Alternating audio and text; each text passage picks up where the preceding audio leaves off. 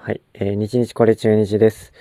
えっ、ー、と、今回は、えー、ちょっと野球のことじゃなくて、えー、最近ね、あの、アニメで、キングダムをね、あの、ようやく見始めたんですね。あのこれ結構大人気漫画なんですけど、なかなか見る気になれなくて、で、ようやくその Amazon プライムで、あの、キングダムアニメで見出したんですけど、ちょっとね、これについて、えー、お話ししていきたいかなと思います。はい。ちょっとね、あの、なかなか、僕ね、ずっとこれ見る気になれなかったんですよね。みんな面白い面白いって言ってるのはよく聞くんですけど、アメトークでもね、あの、一時期番組にな、あの、取り上げられてましたよね。なんか、オードリー若林が一冊読んでめっちゃ面白いみたいな感じになってたみたいなね、そういうのは、コーナーありましたけど、えっとね、ちょっと、僕はあの、これ、何回読む気にならんなっ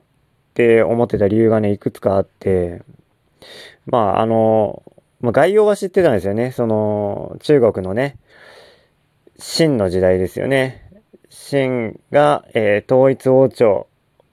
を、中国の歴史上初の統一王朝を、えー、立ち上げるんですけど、それにそれまでの道筋、道のりを、えー、描いたアニメというところでしたと。はい。で、まずね、まあ中国の王朝ね、陰州新官義隋唐草原民進ってきて、中華民国、中華人民共和国かな？ってなっていくんですけど、その陰州新の新ですね。うん。まあもっと細かくいけばもっとあるんだけど、自身でね、あの僕これまであの、世界史で勉強してきた知識として、あの、秦の、えー、皇帝ね、始皇帝ですよ。衛星。あまあ、世界史で習ってきた知識と、あと、あの、香港映画ね、の、で、やっぱ始皇帝テーマのやつが、まあ結構あるんで、それを踏まえるとね、始皇帝ってね、あの、極悪人なんですよ。僕の今までの知識からすると。うん。でね、このね、まあ何が極悪人かっていうと、あのね、まず、噴書工事っていう政策がありましたよね。あの、なんだっけ。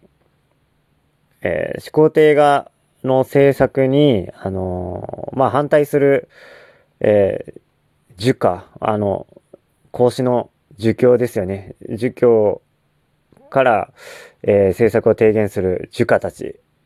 は、まあ、あの、始皇帝の考え、政策とは合わないから、こいつらを、えっ、ー、と、始末しなきゃいけないみたいな。まあ、いろいろね、政策に口出して苦言出してくるし、あと勢力もあるからってことで、えー、そいつらを、えー、排除しなきゃいけないってことで、それが噴書工事の工事かな。で、それのために、あの、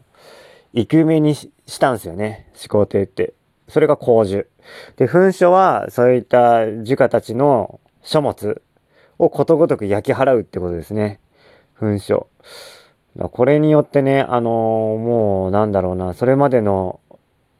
ね、始皇帝、えー、紀元前200、20年とかだったと思うんですけど、それ以前のね、その、歴史書じゃないけど、書物が、まあ、ほ、ほとんどじゃないけど結構なくなって、で、あと、えー、樹下、その人もね、人も生き埋めにするとかね、もう最低ですよね。そんな、うん。と僕は思ってたんですね。で、あと、不老不死の思想に取り憑かれて、で、不老不死の水かなんかを永遠に求める旅とか、それのためになんかあの、いろんな人を動員して探させたみたいな。で、あとは、あれですよね、死ぬ時あの、なんか寂しくならんようにみたいな感じで、平和用っていう、なんかあの、ね軍とか騎士とかそういうなんかあの、模型みたいなやつね、等身大の模型をかなり、えー、お墓、でっかいお墓作って、その中に置いて、あとなんか、生身の人間も、その、やっぱりその死ぬ時同時に生き埋めにさせたみたいな、そんな話を、えー、世界史、あと、香港映画でね、習って、習ったり見てきたので、まあ、そんなね、極悪人を、まあ、ほぼ主人公ですよね。にしたアニメなんで、な、何を共感できるものなんてないだろうみたいな感じでね、読んでも。と思ってたんですよ。あの、事前にはね。だからね、あの、全然読む気になれなくて来たんですね。でね、あーと、ウィキペディアで調べると、まあちょっと、この、まあ後世の歴史観なんで、微妙なところがあって、その噴書工事とか、まあいろいろね、あの、意義を唱えてる人は確かにいるんですね。噴書工事も、まあ、秦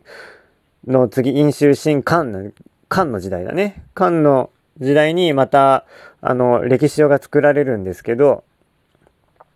まあ、まあ、ちょっと語弊があったな、今。あの、まあ、芝線がね、式を作って、それが紀元前千、あ紀元前140年ぐらいなのかな？だから新王朝の100年後ぐらいなのかな？衛星が生きてた時代よりは100年後に芝線が、えー、歴史書を書いて、その中で、まあその時はもう漢の時代になってるから、えっ、ー、と、漢というのは秦を打ち倒した、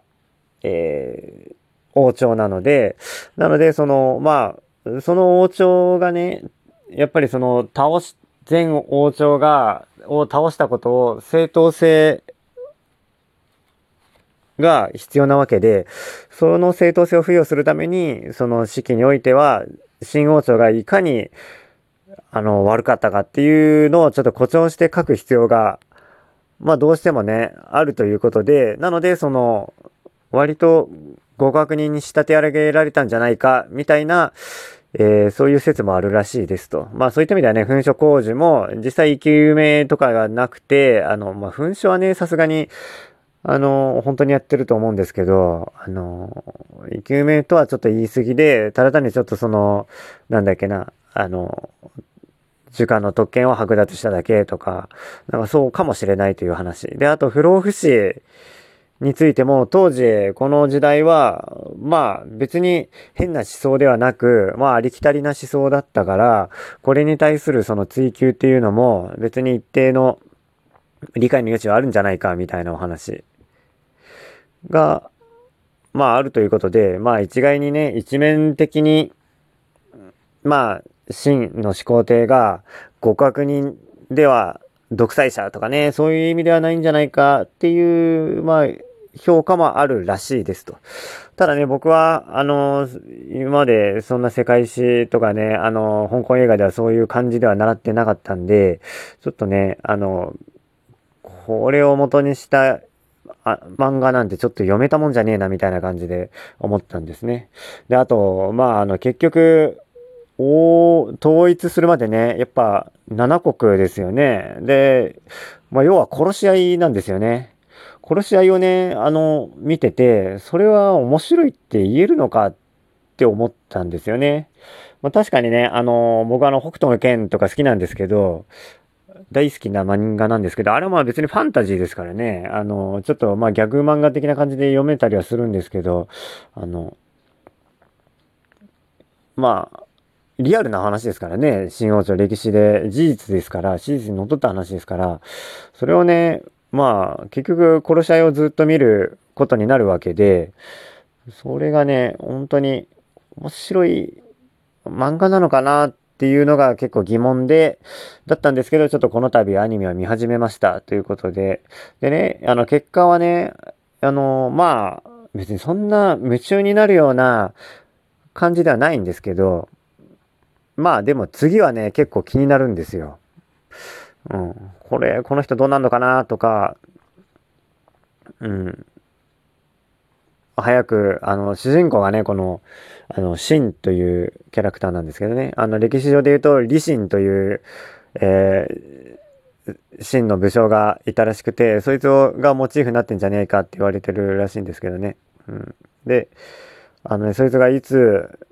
ね、あの、ビッグになっていくのかとかね、だんだん成長していく様とかね、まあ確かにね、見てて、そこはね、あの、面白いかなとは思うんですけど、まあそんなに別にまだ夢中になるような感じでも、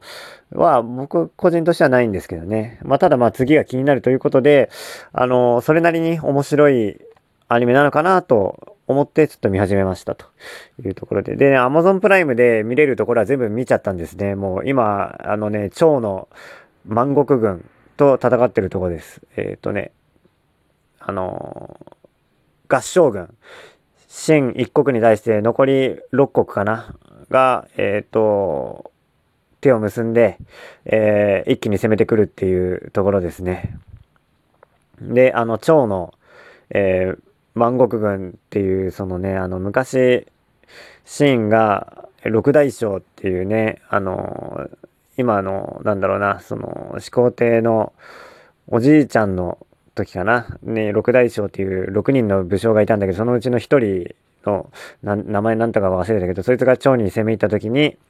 えっ、ー、と、勝ったんだけど、えー、投降した40万の兵を、えっ、ー、と、生き埋めにしたっていうね、そういうのがあって、それのね、それで生き残った孤児が、あ万国という人らしくて、そいつが将軍になって、その怨念がね、めちゃくちゃあって、で、そいつと戦うってところ。で、結局ね、その主人公のシーンは、万国軍をね、倒すんですけど、まあね、ちょっと、ここにもね、ちょっといろいろ言いたことあるんですが、うん、というところまで今見てますと。なんでね、ちょっとまあ確かに次は気になるんで、えっ、ー、と、漫画喫茶にでも行って、ちょっとこの続きのね、漫画を読んでみたいかなと思うところまで今来ましたというところで、はい。ちょっとまあ、またキングダムのお話ししたいかなと思います。はい。今回ここまでです。ありがとうございました。